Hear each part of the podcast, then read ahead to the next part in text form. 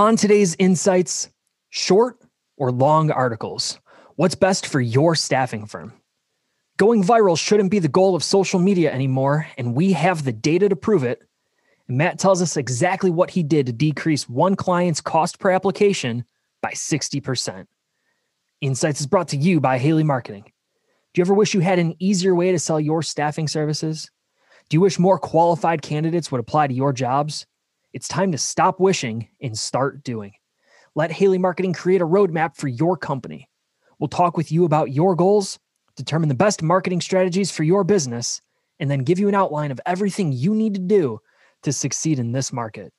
And the best part, it's completely free. If you'd like a marketing roadmap for your staffing company, give us a call at 888 696 2900 or email us at info at haleymarketing.com. This is Insights. Welcome to Insights. Tips and best practices from the insiders at Haley Marketing. Insights will provide you with the tools you need to master your social media, digital marketing, and employer branding. Your hosts for Insights are Brad Biley and Matt Lozar. What's up? This is Brad Biley, and welcome back to another episode of Insights, the podcast built to help you with your recruitment and digital marketing. As always, I'm joined by Haley Marketing's Director of Recruitment Marketing. He's Matt Lozar. Matt, how we doing this week, buddy? We're doing well, Brad. We are the, the entire country seems cold, except for a client I talked to in Florida where it was 84 on Monday. We got blasted with snow, Matt. By the time this podcast comes out, it will have been yesterday. Matt, I was outside for like an hour and a half, snow blowing today. It was epic to say Yeah, the least. Everyone, Northeast is getting hit. Texas doesn't have power. We're hoping everybody can stay safe down there. Kind of a scary situation, and it's been an interesting February, like it always is. Always is, and you know we're enjoying it here the best we can, and we're one day closer to golf season, as Brad would tell me. We are one day closer to golf season. All right, Matt, let's get after it, buddy. Let's go. Short or long articles? What's best for your staffing firm? Matt, when we think about creating content, when we think about creating blog articles, there's always a question that pops up of, well, how long does my article need to be? Do I need short form content? Do I need long form content? What sort of articles should I be writing if I want to get started with blogging? Matt, give us your take first here. Short or long articles, what's best for the majority of staffing firms? there isn't a good answer here, and I'm going to cop out, but my answer is going to be the length the article needs to be. And if you can write a really good article in four or 500 words, great. If you need to write a really good article in a thousand words, great. Or 2,000 or 3,000 words, which gets harder the longer an article is because you need probably need a really good set of editing eyes to make sure every part of that adds value. And you can look at statistics until you're blue in the face of short articles work better, long articles work better. But from an SEO standpoint, a search engine optimization standpoint, if someone clicks on your article and spends time reading your article, that's going to be the best, one of the best ranking signals to Google to say that content is being enjoyed and consumed by your audience. You're spot on. I think there's two ways to take that question. The first is from an SEO standpoint. I know the team at Haley Marketing consistently says long form content is a, a better play in terms of ranking in Google search because you get more link backs, you get more um, opportunity to talk on different topics, you get more keyword density in the article. But in terms of just creating content, let's remove the SEO aspect from it. Shorter, long form articles, Matt, do we need a short or a long movie? Do we need a short or a long song or short or long book? It Doesn't really matter. If if you captivate somebody's attention, you entertain them, you answer one of their questions, it can be as short or long as it needs to be. I think you're spot on in saying that it just needs to answer the question and that there's really no sweet spot in terms of length. Content, if it's a great article, I will give you 5 to 10 minutes of my time to read the entire article.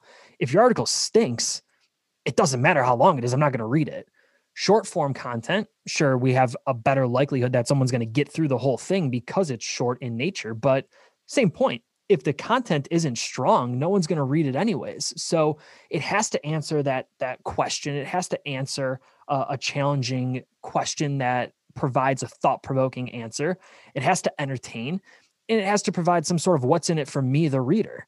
At that point, length doesn't really matter to me. It felt like we were on this roller coaster the past five to 10 years. We came from the print world where obviously, if you think about a newspaper or a magazine, you know, newspaper is column inch. There's a finite amount of paper in a newspaper every day, pretty much. And then we went to the internet where there's no limit to whatever you can do. And people just wrote extended articles and keyword stuffed their articles to make sure Google would read their articles for for keywords that would help improve your your ranking on first page and whatnot. And then it went to short because nobody read long, and now we're kind of in the middle. And I agree. I mean, you know, I read a lot of sports content outside of work, and if it's a really good sports article, like you said, Brad, I'll give you 10 minutes. If it's a really bad article, doesn't matter if it's 2,000 words or 500 words. If it's not enjoyable to me, I'm clicking to the next thing within three seconds. So that's what has to be on your minds when creating content for your website, for social, for email, wherever it is. Think about that audience and then look at your statistics to see what's working well and what needs to be adjusted also give you more time to consume your content if I haven't seen that take before or if I haven't seen this topic before. You think about a song when you, you know, I love Dave Matthews Band, right? And, and Matt, I don't know about your take on them, but their live versions are extended. They're super long because they go off, they do a solo, they jam a little bit. It's different than the than the studio recording. The crowd will give them their attention because it's different and it's it's captivating attention. Articles to me are the same way if you're not catching my attention from the first sentence, from that first time that I look at the content, it doesn't matter. I'm not going to make it all the way through because you've lost me already. You have to hook the reader and you have to be thought provoking. Yes, you need to create good content that answers a question better than anybody else, but you need to be captivating and you need to capture that attention. Otherwise, your audience is going to leave. And a couple things to maybe look at for the listener here on your website. If you have Google Analytics installed, which you should, look at time on page or look at bounce rate. And what we mean is the time on page for a blog post or some web page on your site. If it's 10 seconds, that's not good. If it's, you know, one minute, two minute, three minutes, that's going to be better. And it's going to increase your time on page. And that shows Google people are enjoying it for a bounce rate. If someone comes to that page and then leaves your website, if that's a very high percentage, you know, 80, 90%, that's a problem because it wasn't good content and people read it and just left. So a, really bad combination would be low, or excuse me, high bounce rate percentage and a low time on page.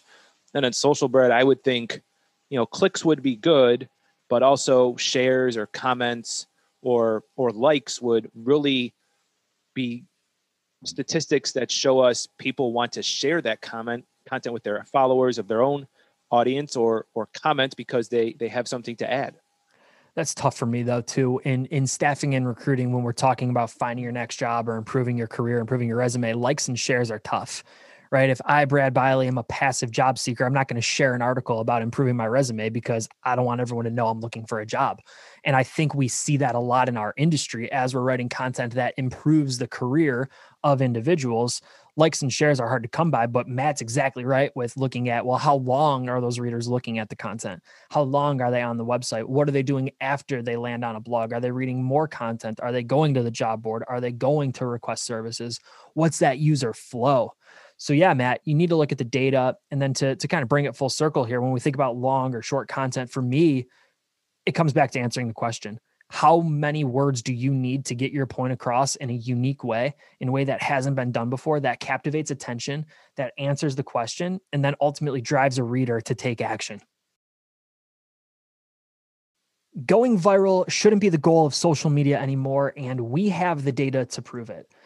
Matt Navarra, a social media consultant that I follow pretty regularly, retweeted an article that caught my attention this week, and I want to talk about it on this episode of Insights he shared an article from Zulie Rane, who is a uh, online content creator. Uh, I had actually just learned about her from the the retweet from Matt, and she put out an article called "A Couple Hundred Bucks and a Few Hundred Follows: A Viral Tweet Isn't Worth Much."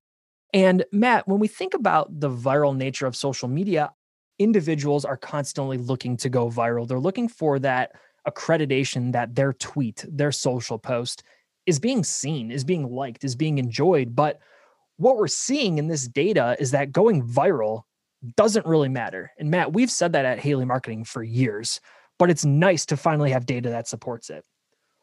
One post in here, and we could put a link to the, the article here in the show notes. One person, uh, her name was Melissa Duffy, had a pretty funny tweet. Um, it said, I hate that teeth require so much specific care. The rest of my bones are so low maintenance. Funny tweet is what it is. It had 690,000 likes, 77,000 comments, 75,000 retweets. Ton of reach, ton of engagement. What did it result in?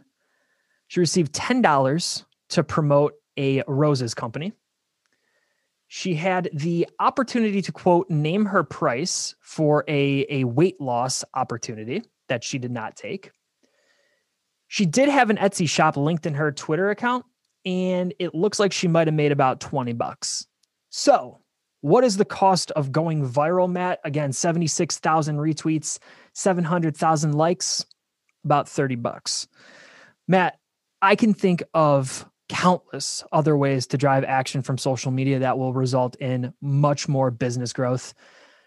For me, this sums it up, man. It's not about going viral. It's about sticking to business goals and sticking to what you're trying to do and making sure, Matt, every post has a purpose. It might help you catch fire for 15 minutes and then we move on. That's what this data from the article shows and backs up really what we've believed and talk about here at Haley Marketing, which is good to see. It's nice when the data backs up your your thoughts and your kind of your gut instincts but that's where the long-term play helps. Could it increase your followers? Sure. Could it get you some business? Of course. And then you know not to discount the viral social content but maybe if you just catch fire a little bit what do you do when if your follower base increases by 50% how can you keep them engaged? Can you with really good content long term and are they relevant people right? Mm-hmm. if they're following you because your tweet was funny and you're a staffing and recruiting firm does it really matter matt i know um, a couple years ago and, and you know this I, I got my dad tickets to his first white sox game. Tweeted a video of it because it was a great video. Dad started crying when we gave him the tickets my wife and i. Uh, that post ended up getting that video got seen 80000 times. While it was great and i got to have some great conversation with white sox fans for the next like week or so ultimately, we also got a free White Sox jersey out of it, which was awesome. Um, you know, the team caught wind of it. It it did get, you know, a little bit of a viral nature for me, but that's gone. No one cares anymore, right? I was I was quote, you know, Twitter famous in in MLB Twitter for like a day. Uh, you know, my my family ended up on MLB Network, but it's back to business as usual. No one cares about about me anymore, right? So I think that's important to remember is you're going viral, you're riding that wave and what does it matter? You know, you have business goals as a staffing and recruiting firm of generating more applications and more job orders. You can't replicate viral. You can't go viral every other day and consistently ride that wave. So instead of chasing viral, instead of chasing that unicorn, why not lean into a strategy built around your goals and your your overall objectives? So for me, Matt, uh, to summarize the segment here, we need to stop chasing viral. We've said it at Haley Marketing for years the data supports it the the take that we shared supports it. Ultimately we just want to chase business goals business objectives. Your social media strategy the tactics you deploy on social media should be aligned with your overall goals and your overall objectives. If you're trying to drive applications if you're trying to jo- drive job orders everything that you do every post should have a purpose in pushing you closer to that goal. Don't chase viral chase business goals and business objectives all right, Matt, I'm excited for this segment. You recently had a case study where you were working with a client at Haley Marketing managing their programmatic job advertising, and you were able to decrease their cost per application by 60%. Matt, you shared the data with me, you shared the data with our team. Now it's time for you to share it on Insights. It's pretty astonishing walk us through where you started, what you noticed, what you did, and, and really walk us through the case study of how you were able to decrease one client's cost per application by 60%. The data for this segment comes from one of the hardest industries to recruit for right now, and it's trucking, trucking in California, which is really challenging. And this client we work with was offering a sign-on bonus of a thousand or two thousand dollars for truckers, and also had a higher wage end of December with a promotion for their clients. And then throughout January, the, the higher wage went away. And by the end of January, the sign on bonus went away for just financial reasons. They're trying to see what would work well and what didn't work well. And then beginning of February came in, application struggled, like a complete drop off. And to me, from a marketing seat, we're thinking, what changed? We didn't really change our job board strategy much that should have that much of an impact. We didn't change our bidding strategy or our budget enough. And the data showed us we had a problem. So before there was some applications that had the bonus in the higher wage, they got 106 applications. The bonus in the lower wage, 57 applications, which was good in December and January. And then we got to February. No bonus in the lower wage had 18 applications. The cost per application was around $94 we saw this beginning of February. You know, last week we talked to the client, said, "Hey, here's what we're seeing. Here's some data. What can you do on your end financially?" They added on the sign-on bonus and a higher wage and some sort of combination for a handful of their jobs, and that $94 application cost decreased to $37. So that was a 60% drop. And we went from really only 18 applications in the first 10 days of February to 36 applications the past five days, all by just putting the sign on bonus back in the job title and increasing the hourly wage. That's where the data helps us make better decisions and is where programmatic job advertising is one way you can do that. It's not the only way, it makes it easier. But if you have that data on your side, you can go back to, you know, if you're in the marketing or recruiting department, you can go back to the right people at your company or to your clients and say, if we want applications, this is what we have to pay. This is what the market rate is for truck drivers in California. I love that. They can go to clients and say that. They can go to prospects and say that. They can go to their internal team and say that.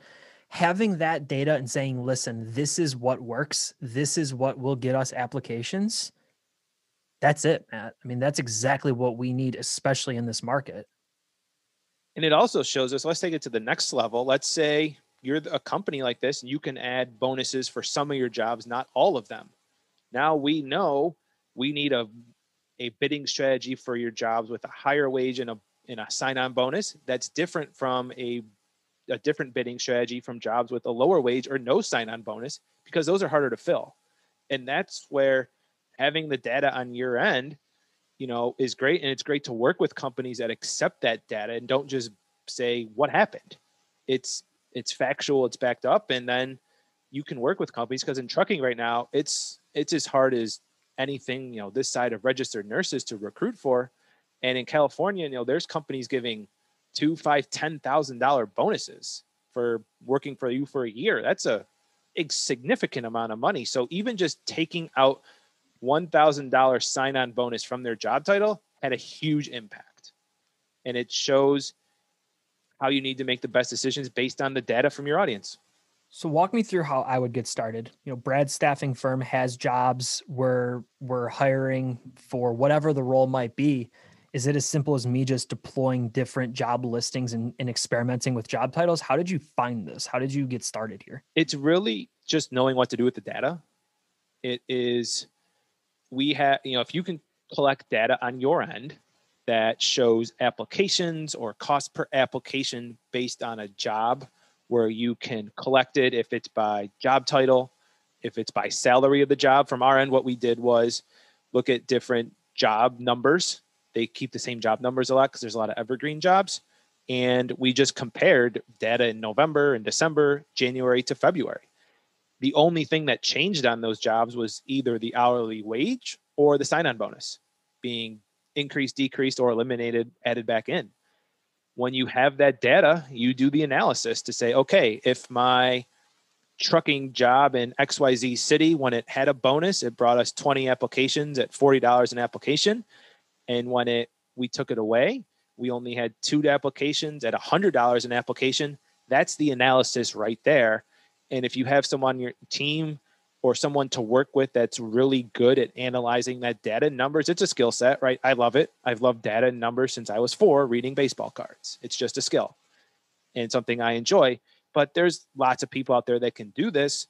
That's the data you need because we're collecting so much data now in 2021. Knowing what to do with that data, that's the next step that helps you make the best business decisions on the recruitment side and also when working with your clients. So really merge both sides of a staffing agency here. I love that quote, man. It, thinking through the fact that yes, we're capturing data, great. What you do with it is what matters most. Otherwise, you just have a massive spreadsheet of numbers, and and what's the point? Matt, if someone's listening right now and they want to get involved here, they need help, they need a hand. What can they do? Reach out to you? Should they reach out to? Walk me through that. I mean, I feel like hearing this when you showed me the data, it was eye opening to me, and the fact that you had it so clearly laid out was incredible. And I know that we talked about it. We've been talking about it for a week or so now. Someone's listening right now. They're thinking, hey, I would love to experiment with this. I would love to try this. Talk to me. How do I get started? Walk us through that. If you need some help, I'd say start with our blogs, recruitmentmarketers.com, haleymarketing.com. Just wrote a blog about this actually that says, is programmatic a bad idea for the staffing industry? Where we jump into it. You know, we have LinkedIn live every Tuesday at 11 a.m. Eastern there's a archive of a video you can jump on my LinkedIn profile and look at right now, or reach out to the team here. Info at haleymarketing.com. You know, we have contact us forms on the Haley Marketing page and Recruit Marketers website. We're we're happy to to look at your data. I'm doing it right now for a company. You know, they have offices Ohio, Michigan, Florida areas where we had a conversation earlier this week and they're like, "Can you help us here?" And I'm like, "I don't know. Let's look at your data and see if we can." And we'll give you an honest answer to see where improvements could be made or if they're doing everything right right now and stay the course. So reach out to the team at Haley Marketing and we're happy to to have that conversation to see where you can reduce or eliminate the wasted spend in your job advertising. That's our show. And thank you for listening to another episode of Insights. If you found this episode valuable, we would love to know. You can message Matt or Brad on LinkedIn to share your thoughts. Have a question for us? You could tweet us at Haley Marketing and let us know what you're thinking, or email info at haleymarketing.com. And of course, if you need a hand with your marketing or recruitment marketing initiatives, we would love to help. You can check out haleymarketing.com to get in touch with our team of marketing educators. My podcast partner, Matt Lozar, this is Brad Biley. We'll see you next time.